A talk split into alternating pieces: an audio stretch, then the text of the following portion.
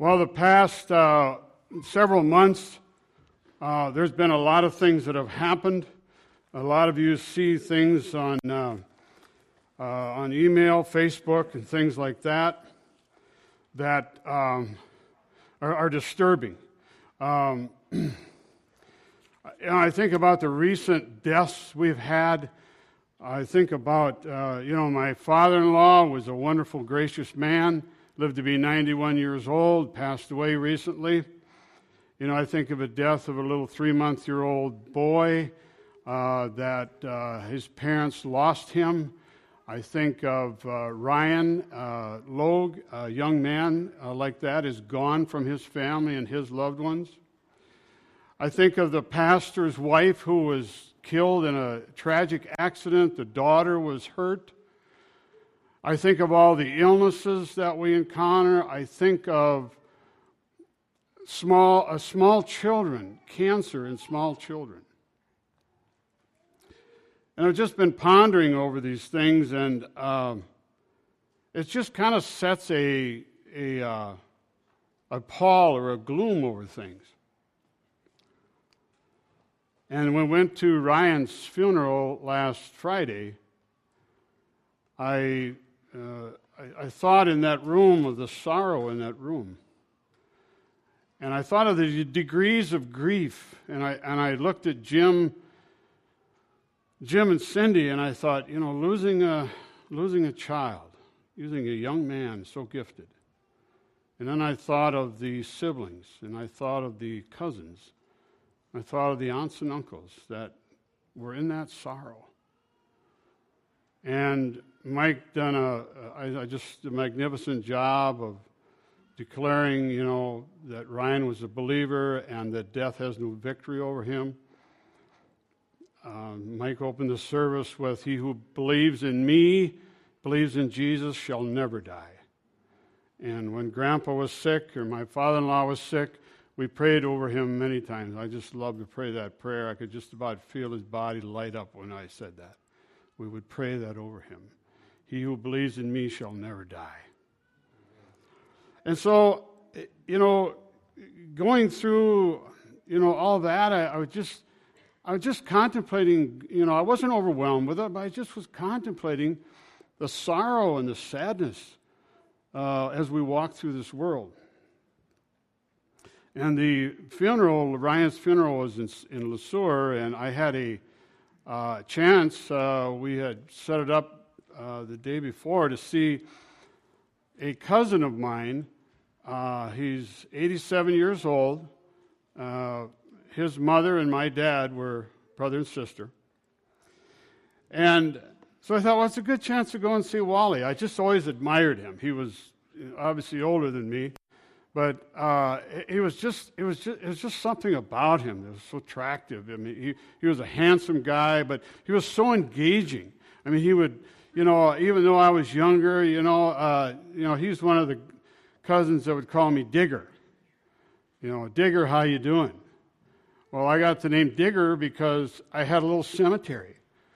And seriously, anything that died, I buried it. You know, I had some tragic, tragic funerals. I, I had a litter of cats one time. The tomcat came, killed them all. Oh, that was so sorrowful. I mean, that was so sad. And little crosses and stuff. And, and we buried our little rat terrier. She died. And but I had so I mean, uh, you know, the kids would come over and play. What's this? Well, that's the cemetery. That's that's Bobby. And I wasn't Bob down there. I was Bobby.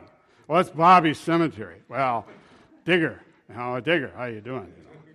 So anyway, I just had a, I just had a great, great fondness for Wally, and, and so we had a chance to go and see him, and we spent a little more than an hour with him.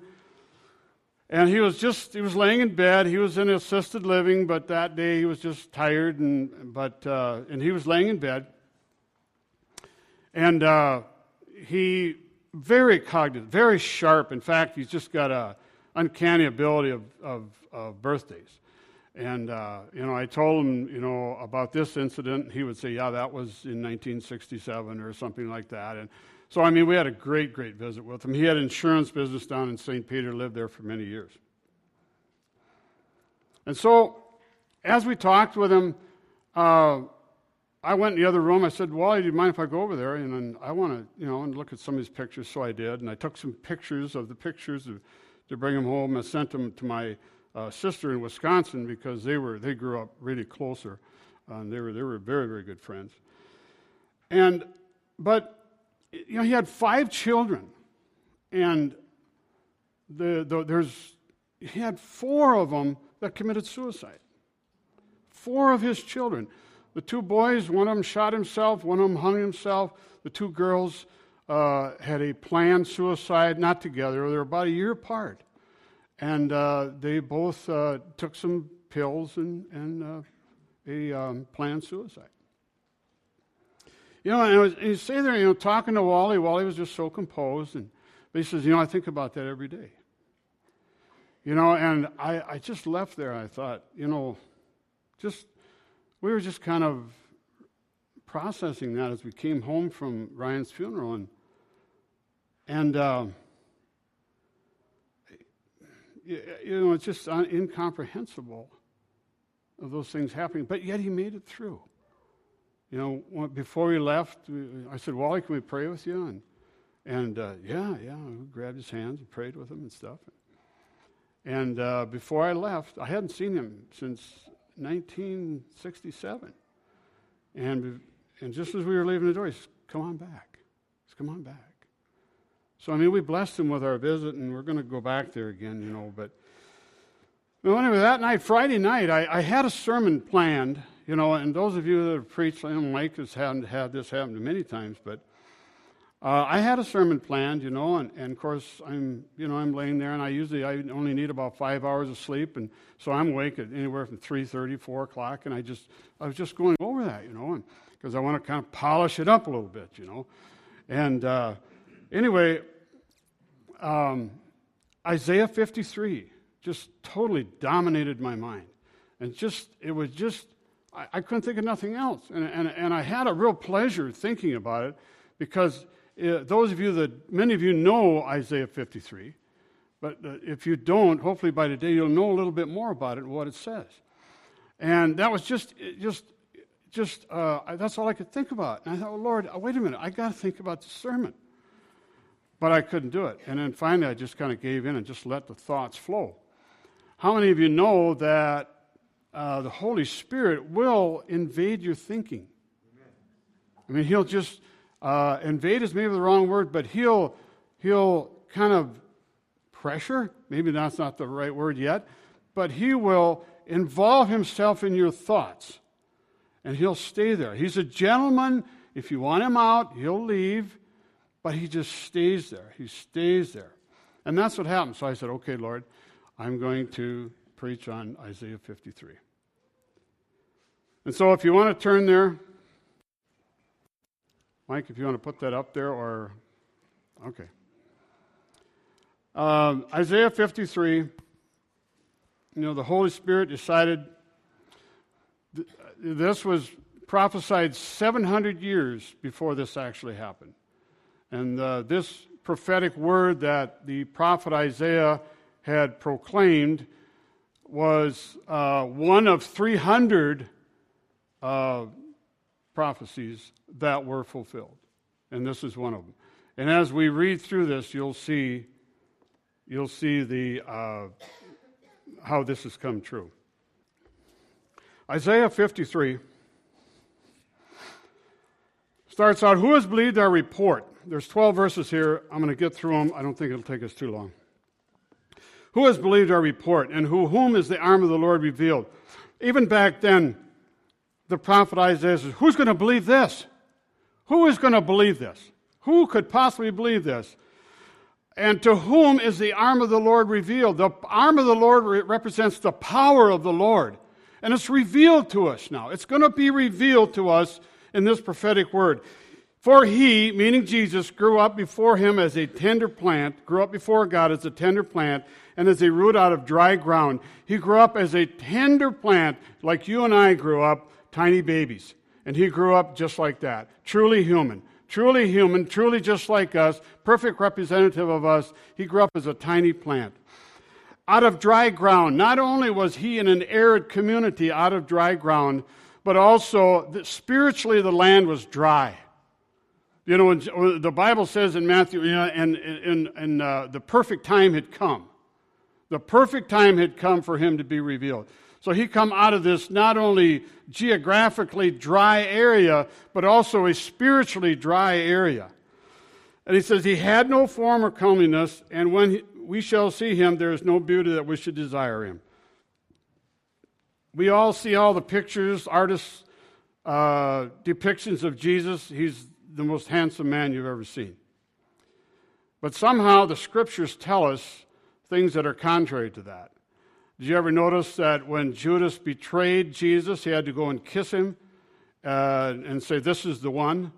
Uh, I don't think he stood out uh, in, in, any way, shape, or form physically like we like to think. And this kind of tells us that also. We had really nothing to be attracted to him for because he was very, very average, a very, very common man. If he was Superman, then he died for the Superman. But you and I aren't Supermen. We're just men and women. We're just common. Common uh, in every way, and that's what he was common in every way, but not sinning.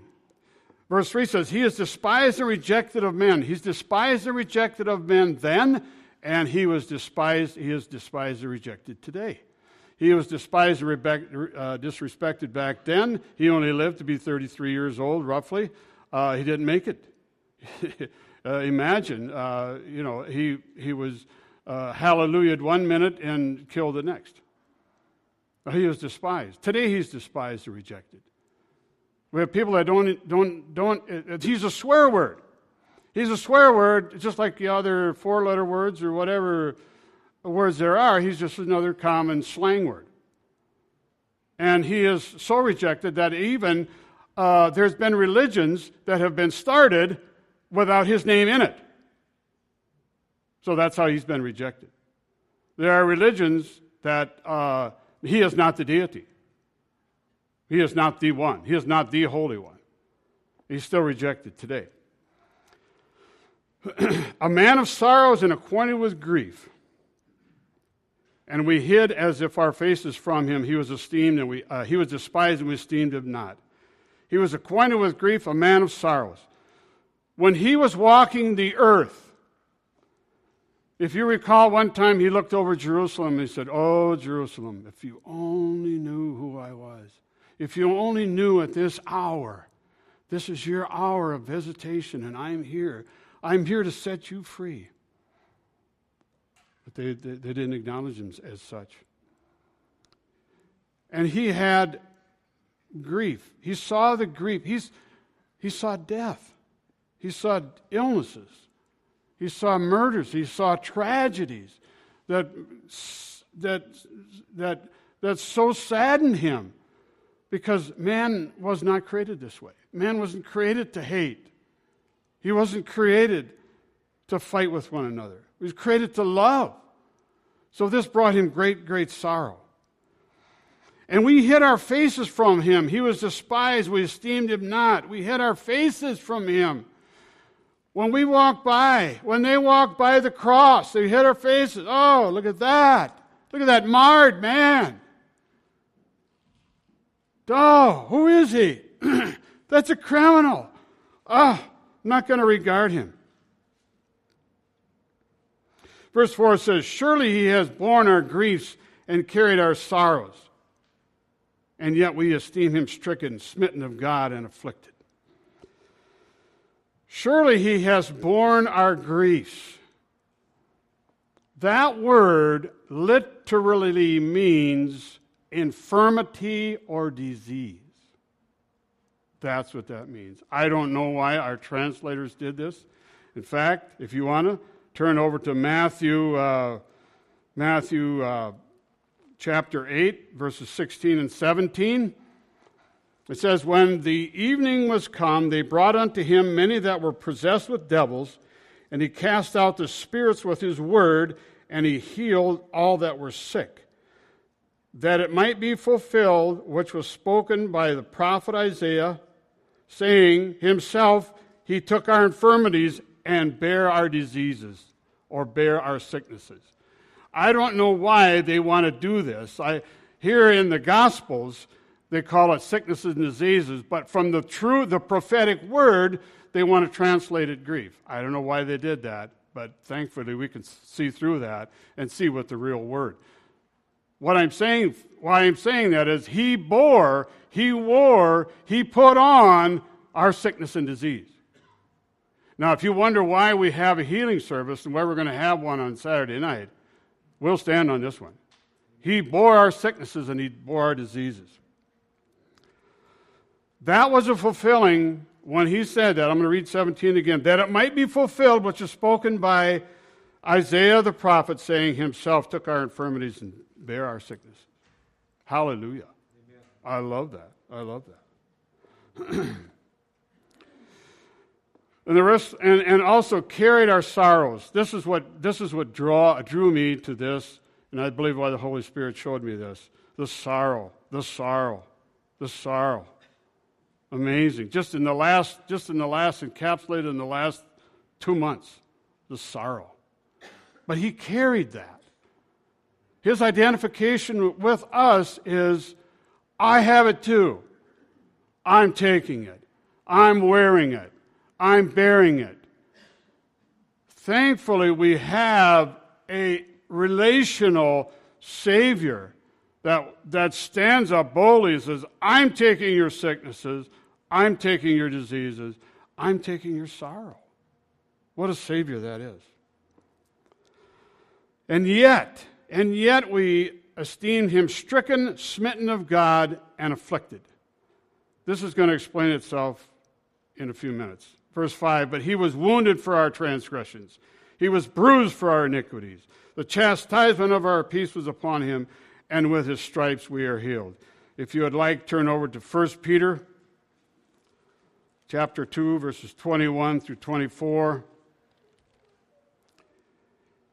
He who, who is in his own self bore our sins in his own body on the tree, meaning the cross, that we, being dead to sin, should live unto righteousness, and by whose stripes we are healed. Again, fulfilling Scripture right before their very eyes. And so we see that by him being afflicted and him being wounded, verse 5, wounded actually means pierced. And anybody that's familiar with the crucifixion of Jesus knows what that means a piercing of the spear in his side. He was bruised for our iniquities.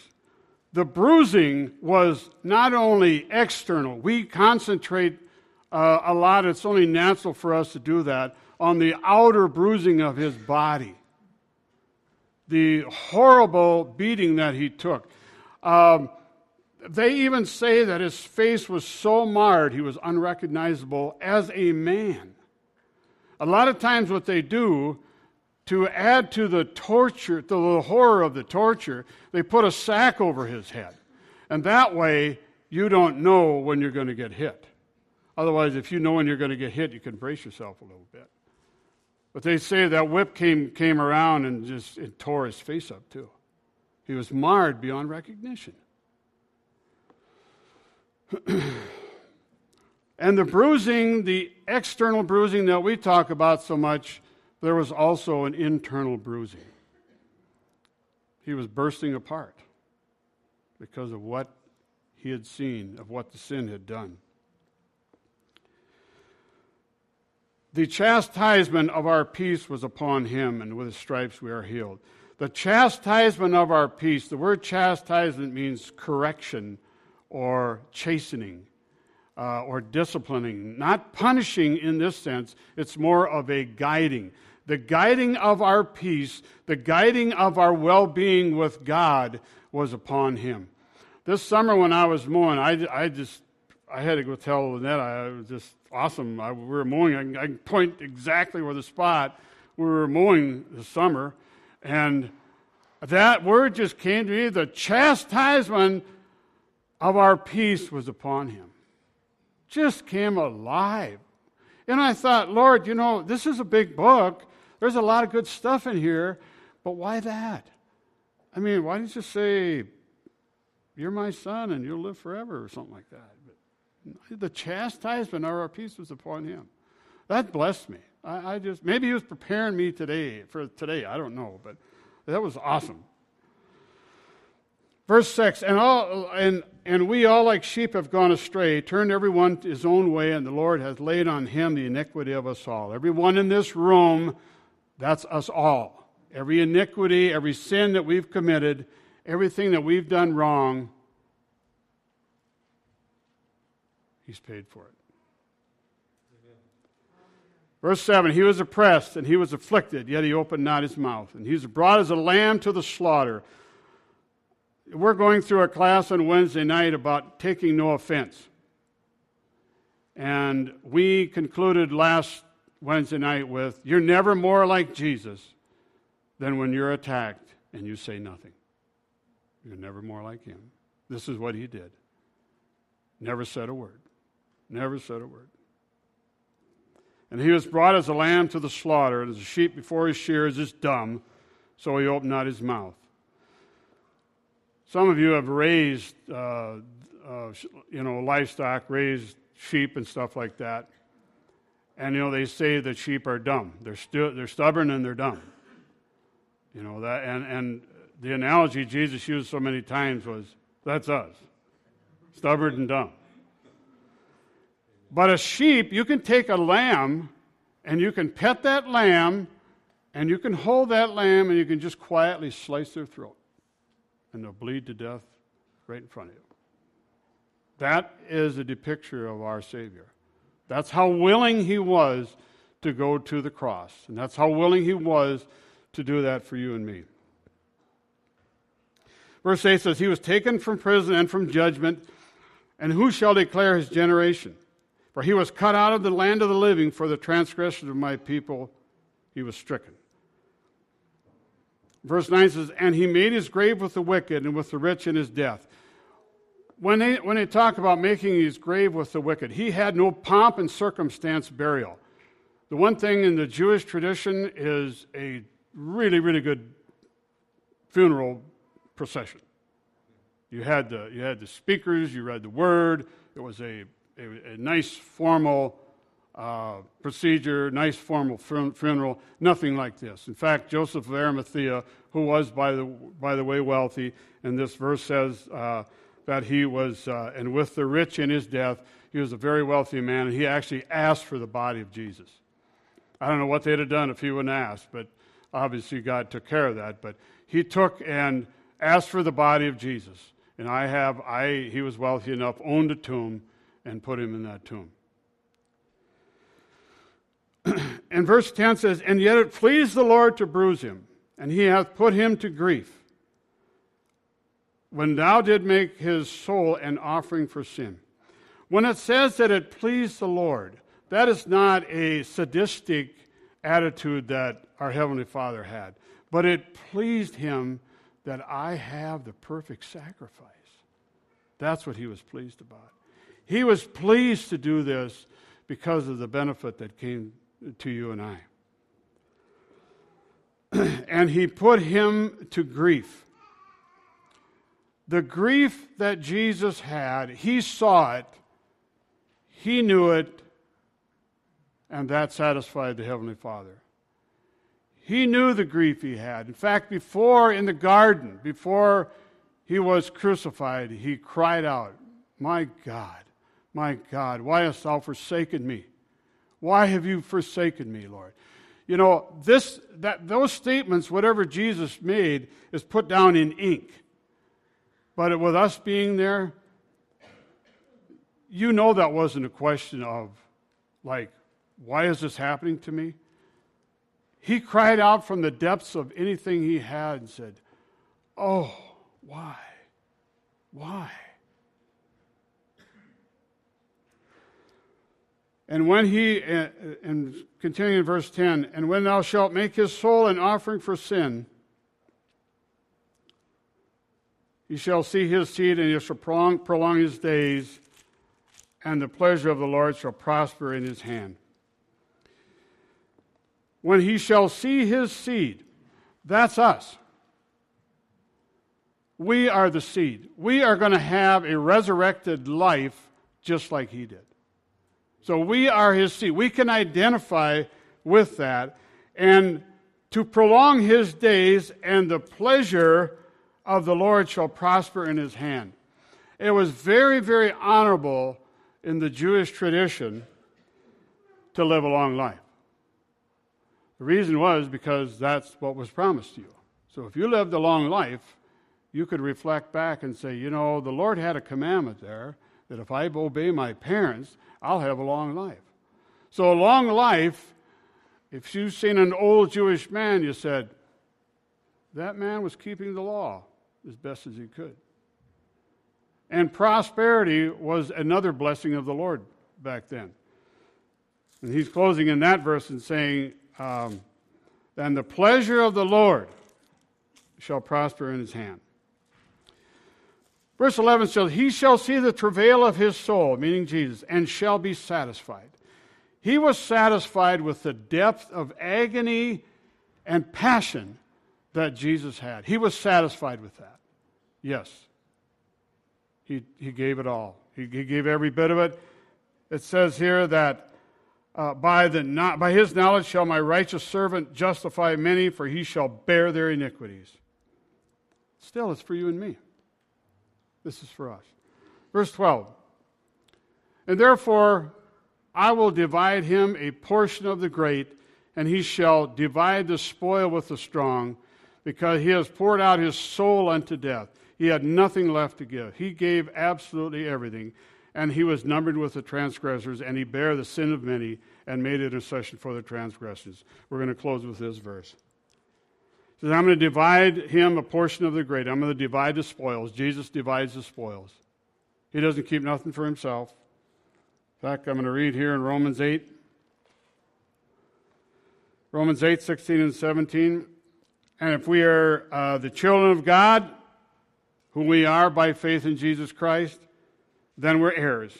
We're heirs of God and joint heirs with Christ. Jesus shares everything, He shares His kingdom. Joint heirs with Christ, if so be that we suffer with Him, we may also be glorified together with Him. When he was on that cross, we were on that cross. We should have been on that cross, but he took our place instead. And he was numbered with the transgressors. Amazing statement. That's like him saying, I'm with them. I'm with every murderer. I'm with every drug dealer. I'm with every sexually immoral person. I'm with every, I'm with every thief. I'm with every killer. Number me with them. And became one of us. And he bore the sins of many and made intercession for the transgressors. Today, he, Jesus today is interceding for us the Lord gave me a little picture of the Heavenly Father and his throne and Jesus on his right hand side. He says, You know, Father, we did it, didn't we? We did it. We're done. We got it done. And now they've directed the Holy Spirit to come onto the earth. And He is the one that is opening our hearts. He is the one that are softening us to this wonderful gospel.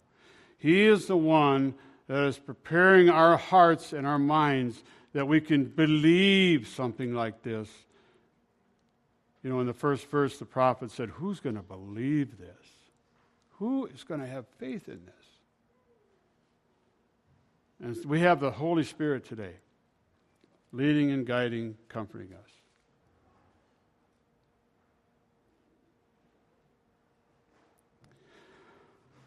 I think